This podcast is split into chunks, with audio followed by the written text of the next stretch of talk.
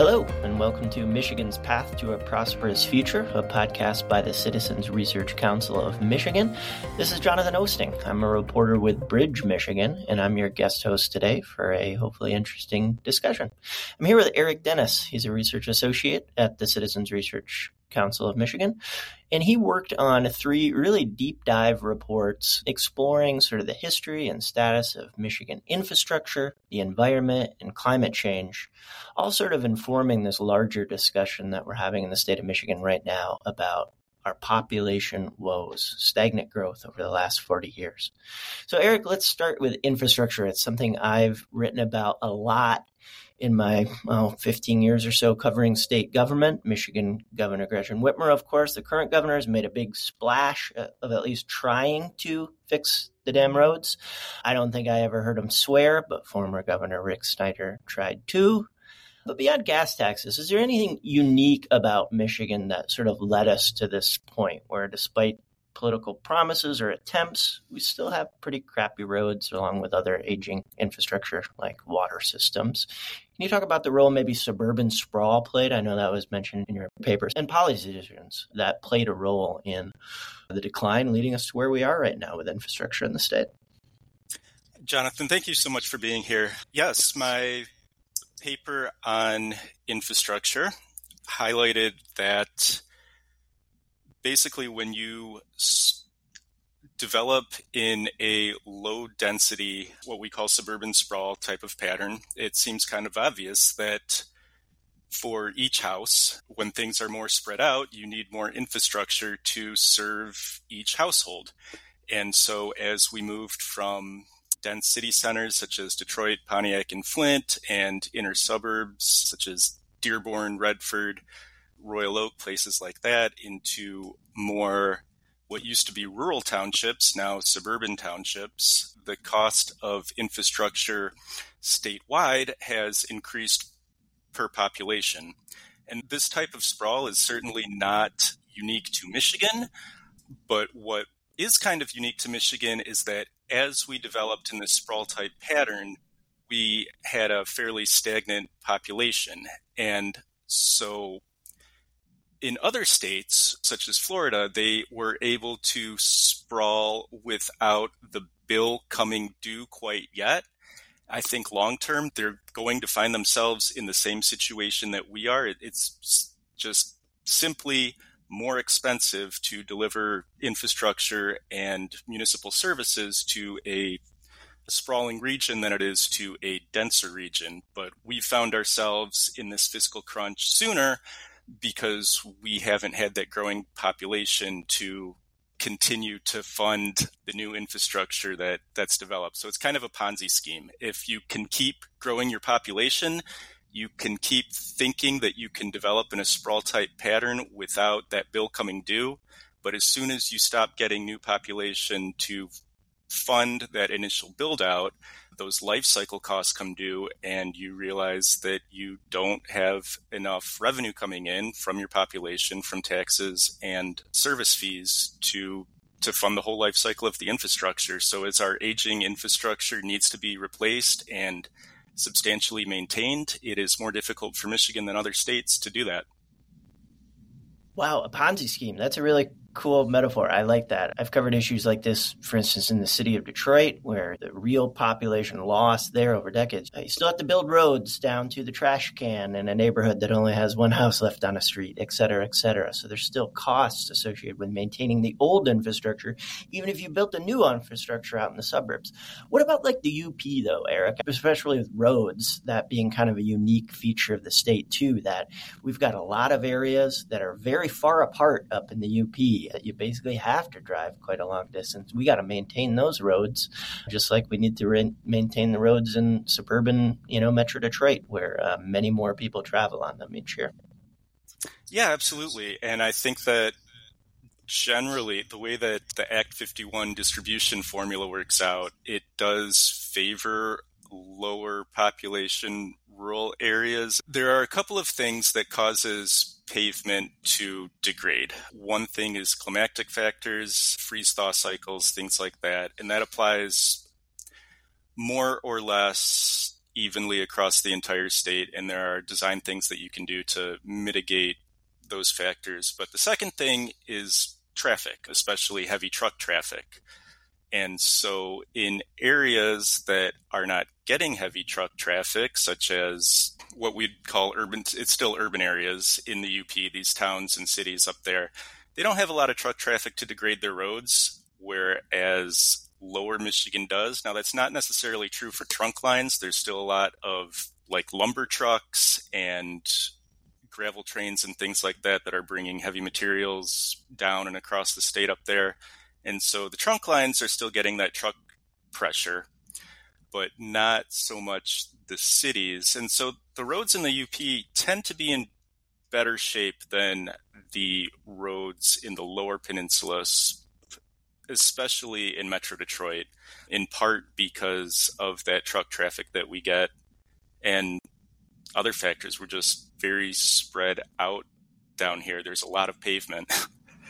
I can't even count how many times I've heard lawmakers say they'd like to revisit the state's current funding formula, PA 51. You mentioned that, but it's been kind of one of those like just intractable issues because no lawmaker and a part of the state that's benefiting from that formula is going to vote to change it or hasn't traditionally anyway. So with that said, we're seeing an ongoing transition to electric vehicles right now. And of course, that means the traditional model for funding roads through fuel taxes is up in the air. How long that's going to last or be a meaningful way to fund infrastructure. So um, what are some other options states are considering and how far behind are we here in Michigan with those discussions?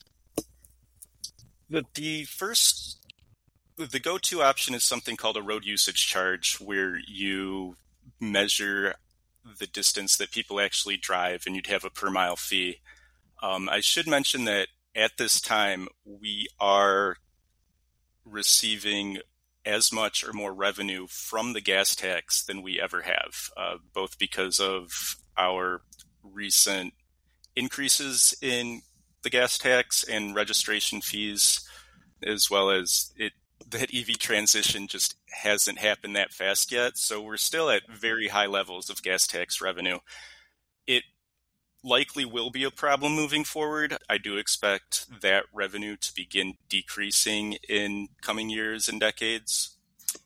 Transitioning to a road usage charge is difficult. There, it's just not easy to find a way to measure how much people drive. And remember, this would be a replacement for the state gas tax. So you would ideally find a way to measure how much people are driving in the state. So you would have to GPS locate those miles so that if somebody goes to Ontario or Indiana or something, they shouldn't still be paying the state per mileage fee, right?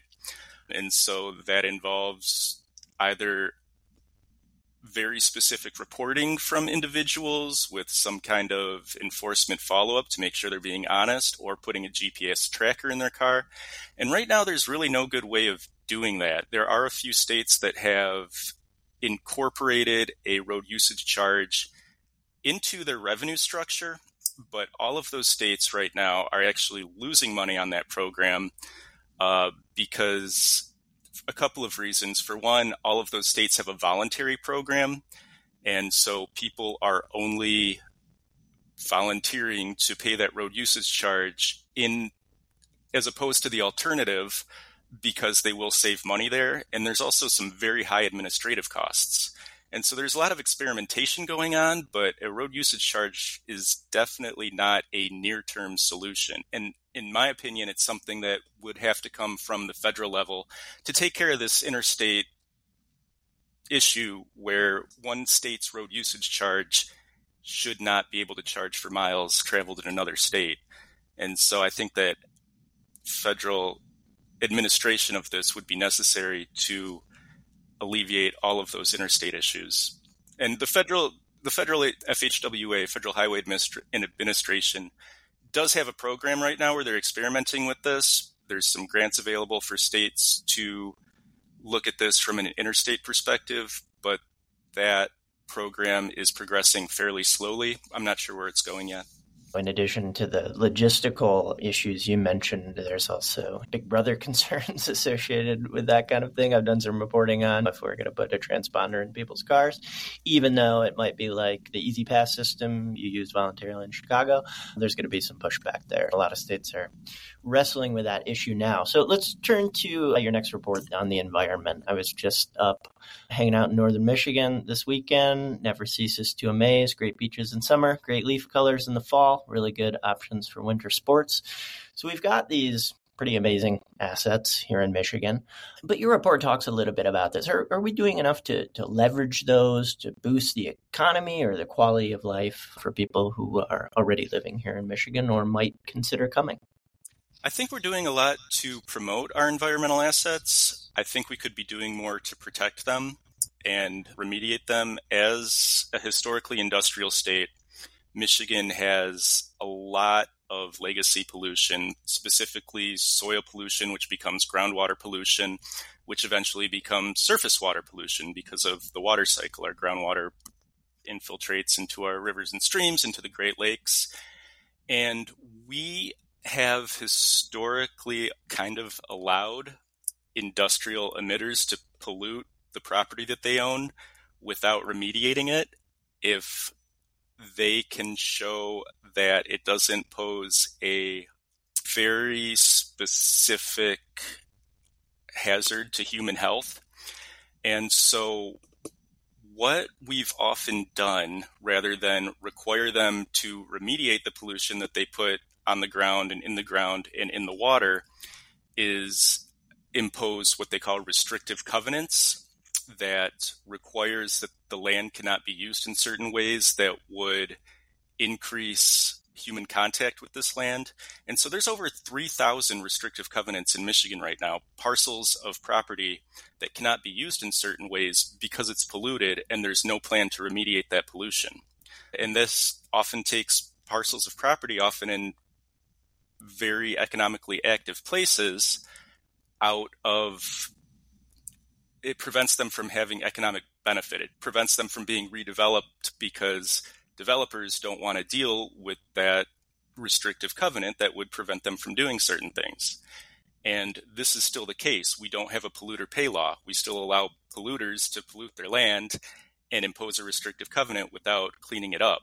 And so I think that one thing that we could do is have a polluter pay law that prevents ongoing pollution from becoming a problem.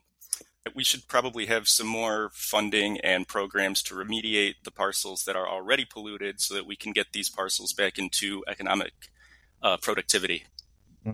Lawmakers right now in Lansing are discussing that potential of a polluter pay law. It's been discussed for a long time, but Democrats have majorities now and seem a little more interested in that policy than Republicans who previously led the legislature. I was particularly struck in your report of something called sacrifice zones in Michigan. They seem to be areas where there are just so many competing pollutants in any one given area that creates a really dangerous mm-hmm. mixture for folks living there or trying to raise children. What sort of policy solutions or ideas uh, have other states employed to address these sorts of issues? And are there opportunities for Michigan to do more? I think there are. So the issue with and sacrifice zones is not my term. It's something that I adopted from other environmental advocates that points out that when we regulate pollutants, especially air pollution emissions, uh, we regulate them on a permit by permit, pollutant by pollutant basis. And so you can have these areas where none of the emissions from any of the specific industrial facilities are at a level that is, I wouldn't say it's problematic, but it's not in violation. Uh, but when you have many of these facilities and many of these emissions, in the same place, there are real and measurable human health impacts. And so, even though all of the pollutions are below what the EPA would um, allow, below the level that the EPA would allow before enforcing remedial action, people are still getting sick. And so, I think if we were to take more of a human health approach to environmental policy rather than regulating the emissions themselves, we could really help people be healthier and live fuller, make these neighborhoods more into places where people don't mind living, where they would actually want to live. They can be healthy there. And there are ways to do this. I'm an environmental engineer and we can take these emissions out of these smokestacks, but it takes a little bit of money. And when industrial facilities can get away with not doing that, it they reduce their operating costs and they make a little bit more money and so they prefer not to. And if we don't force them to clean that up, they will continue to do so, but we're imposing a health impact on our citizens. The third paper we're going to discuss today has some pretty clear ties to that issue climate change, sort of perhaps the end result of some of those industrial policies in the state and nation and world. Obviously, climate change is projected to have a lot of negative consequences globally. What have we seen so far in Michigan? Like, what you know direct uh, impacts are are we already seeing here? Climate change is measurable. We are getting warmer as a state it's interesting to me. We're getting warmer mostly in the winter and spring. Our fall and summer temperatures actually haven't increased much, but that trend may not hold in the future.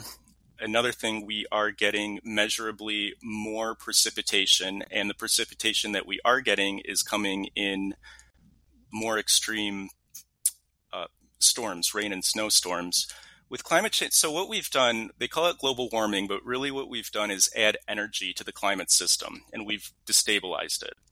So the main thing with climate change is that our weather will become less predictable.